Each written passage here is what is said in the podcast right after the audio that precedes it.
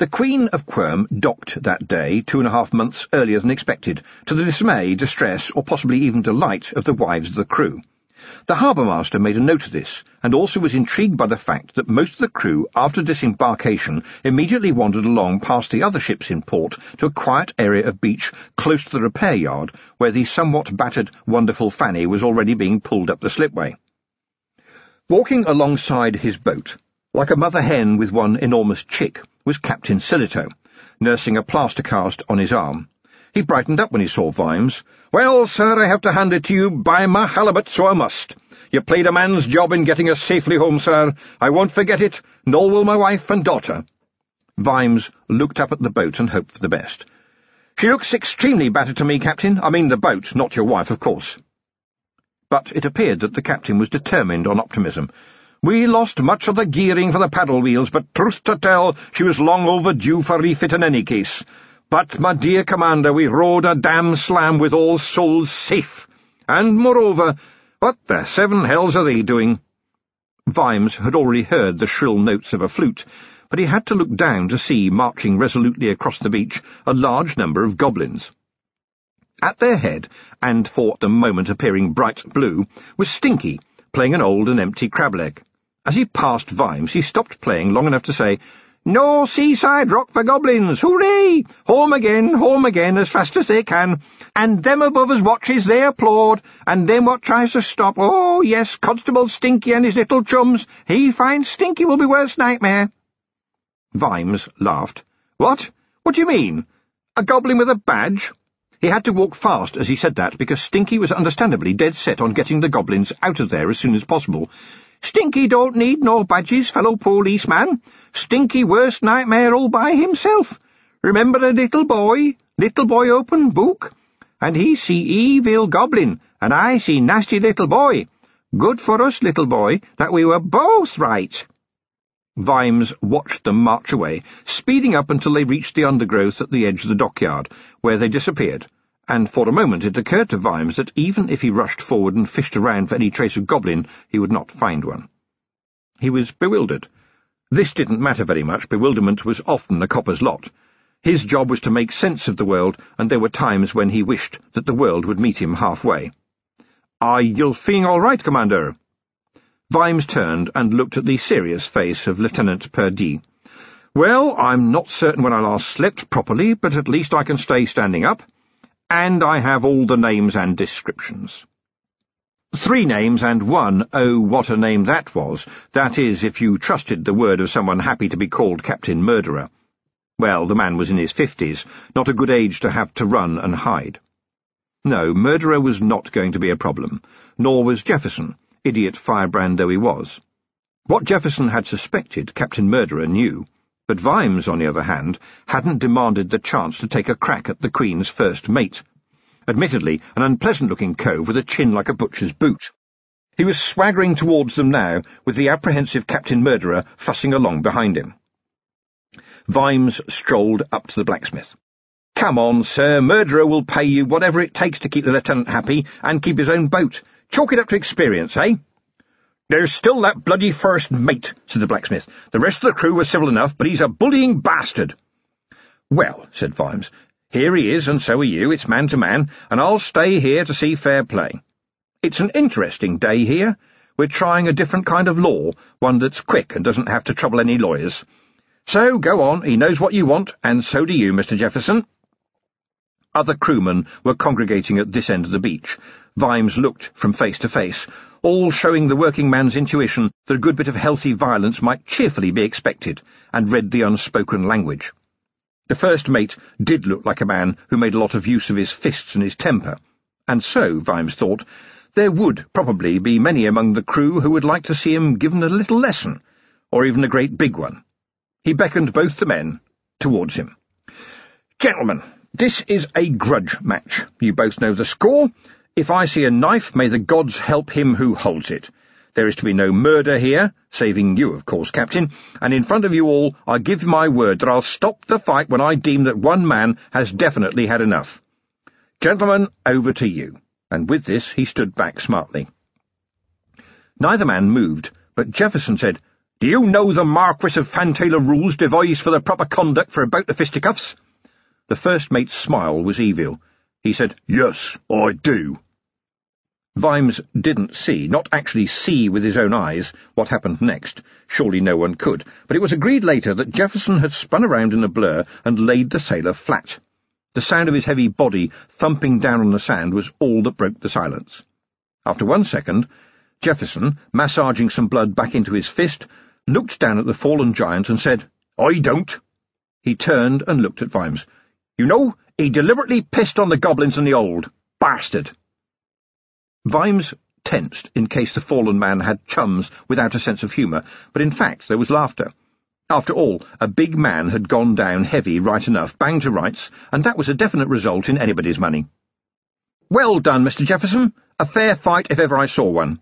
Perhaps these gentlemen will take the first mate back to his ship for a lie down. Vimes delivered this as an instruction, which was instantly obeyed as one, but he added, If that's all right by you, Captain Murderer, good. And now I think that you and I'll go, in an entirely friendly way, along with the lieutenant here to the Quirm Watch headquarters, where there will be a little matter of affidavits to sign. I expect you will want to be leaving with some haste, Commander, said the lieutenant as they strolled along the rude awakening. Well, yes, said Vimes. I'm supposed to be on holiday. I'll pick up young Feeney from the infirmary and find some way of getting back to the All. The lieutenant looked surprised. And you don't want to get back on the heels of the murderer as soon as possible, sir? Him? I'll see him soon enough. I have no doubt about that, but, you see, even he is not exactly the end of things. Do you play snooker down here? Well, I haven't learned to play, but I understand the game, if that's what you're asking. Then you'll know that the ultimate aim of the game is to sink the black although you'll hit all the other colours during the course of a frame, and you'll bash the red ones again and again, sometimes making use of them to further your strategy. Well, I know where to find the black, and black can't run. The others, the captain has helpfully given us names and descriptions. If you wish to arrest them yourselves for aiding and abetting the practice of trafficking sapient creatures for profit, then I leave that honour to the Quirm Constabulary. He grinned. As for me, after I have the affidavits, I intend to go straight back to see my wife and little boy, who I have shamefully, no, desperately neglected over the past few days. And you know what? Just as soon as I've got there, I'm going to bring them back down here. My wife will enjoy the fresh air, and young Sam will just love the elephants. Oh, won't he just? The lieutenant brightened up. May I suggest, then, that after dinner you take the overnight boat? It will be the black-eyed Susan, quite speedy like her namesake, according to popular legend. She is due to go upriver in, let me see, three-quarters of an hour. She's very fast, doesn't take much in the way of cargo, so they gear her up high. You'll be home in the morning, how about that? Just time to get yourself smartened up, and if you like the idea, then I will get one of the men to go and find the Susan's captain and make certain she doesn't leave without you. Vimes smiled. What's the weather forecast? Clear skies, Commander, and Old Treachery is as flat as a mill pond, scoured of every snag and boulder for the rest of the season. It's plain sailing from now on. Good evening, Your Grace! The voice was somewhat familiar, and Vimes saw, sauntering down the boulevard, what at first seemed like a man wearing a huge cummerbund, until further swift forensic inspection showed that it was the hermit from the hall. His beard was remarkably clean and wrapped around his body, as were two young ladies of the giggling persuasion. Vimes peered at him. Stump? What are you doing down here? This caused further giggling. I'm on holiday, Commander. Yes, indeed. Every man should have holiday, sir. Vimes didn't know what to say, and so patted the man on the shoulder and said, Knock yourself out, Mr. Stump, and don't forget the nourishing herbs. I think I'm going to need 'em, Commander. Say what you like, the food in the Quirm Watchhouse canteen was pretty damn good, even if they did use a shade too much avec, thought Vimes. Avec on everything. Vimes, well fed and cleaned up, and with some very important paperwork stuffed down the inside of his freshly laundered and immaculately ironed shirt, walked with Chief Constable Upshot down the quayside towards the Black-Eyed Susan. The lieutenant and two of the guards accompanied him to his cabin, where the dwarf butler demonstrated to him the cleanliness of the bed and the crispness of the sheets. Honoured to have you sleeping in them, Commander. You will find that the Susan gives a very smooth ride, although she can sometimes bounce around a little, very much like her namesake. But least said, soon as mended. And of course, there is a berth next door for Officer Feeney. You gentlemen might like to see the Susan get under way, perhaps. They did. The Susan had two oxen, just like the wonderful Fanny, but with no heavy cargo and only about ten passengers, she was the express of old treachery. Her paddle wheels, highly geared indeed, left a line of white water all down the valley behind her. What happens now, Commander? said Feeney, leaning on the rail as they watched Quirm disappearing in the wake behind them. I mean, what are we going to do next? Vimes was smoking a cigar with great pleasure. Somehow this seemed the time and the place. Snuff was all very well, but a good cigar had time and wisdom and personality. He would be unhappy to see this one go. I don't need to do anything now, he said, turning to look at the sunset. And I don't often see sunsets these days either, he thought. Mostly I see midnights. And I don't need to chase Stratford either. I know him like I know myself. He mentally paused, momentarily shocked at the implication. Aloud, he continued, you saw those two Quirmian officers get on the boat, didn't you? I arranged that. They will, of course, make certain that we have an undisturbed voyage. The crew also have been told that there may be some attempt by a murderer to board the boat. According to the lieutenant, Captain Harbinger can vouch for all of his crew as having sailed with him loyally for many years. Personally, of course, I'll make certain the door to my berth is locked, and I'd suggest you do the same thing, Feeney. Greed is at the centre of this, Greed and hellish poisons. They're both killers, and greed is the worst by a long way. You know, usually when I'm talking to young officers such as yourself, I say that in a certain type of case, you should always follow the money. You should ask, who stands to lose, who stands to gain? Vimes regretfully tossed the butt of his cigar into the water. But sometimes you should follow the arrogance. You should look for those who can't believe that the law would ever catch them, who believe that they act out of a right that the rest of us do not have. The job of an officer of the law is to let them know that they are wrong. The sun was setting. I do believe, Commander Vimes, that you have something in you that would turn the wheels of this boat all by itself, if a man could but harness it, said Feeney admiringly. And I remember reading somewhere that you would arrest the gods for doing it wrong. Vimes shook his head. I'm sure I never said anything of the sort. But law is order, and order is law, and it must be the highest thing. The world runs on it, the heavens run on it, and without order, lad, one second cannot follow another. He could feel himself swaying. Lack of sleep can poison the mind, drive it in strange directions. Vimes felt Feeney's hand on his shoulder. I'll help you along to your cabin, Commander. It's been a very long day.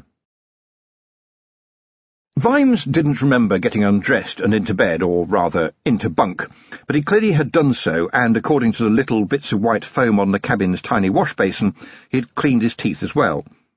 He had slept the sleep of the dead, except for the bit where bits fall off and you crumble into dust, and all he could recall was cool blackness, and, rising now to the surface, a certainty, as if a message had been left in the blackness to await the return of thought. He is after you, Blackboard Monitor Vimes. You know this because you recognize what was in his eyes. You know that type. They want to die from the day they are born, but something twists and so they kill instead. He will find you, and so will I. I hope the three of us meet in darkness.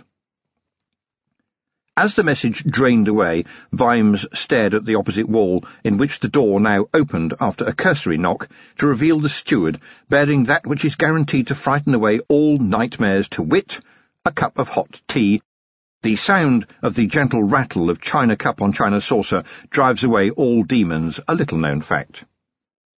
No need to get up, Commander, came the cheerful greeting of the steward, as he carefully placed the cup of tea in a little indentation that some foresighted person had designed into the tiny cabin so that the said teacup would not slide around. The captain would like to inform you that we'll be docking in about twenty minutes, although of course you'll be welcome to stay aboard and finish your breakfast while we clean the scuppers and take on fresh oxen, and of course pick up mail and fodder and a few more passengers. In the galley I have today and here the steward enthusiastically rattled off a menu of belly-stuffing proportions, concluding triumphantly with a bacon sandwich. Vimes cleared his throat and said gloomily, I don't suppose you have any muesli, do you? After all, Sybil was only twenty minutes away. The steward looked puzzled. Well, yes, we would have the ingredients, of course, but I didn't peg you as a rabbit food man. Vimes thought about Sybil again. Well, perhaps today my little nose is twitching. Luxurious though the cabin was, roomy it was not. Vimes managed to shave with a razor donated by the steward, with the compliments of the captain commander, and a thoughtfully placed basin, soap, flannel, and minute towel, which at least helped him to deal with the form of ablution his old mother had called washing the bits that showed.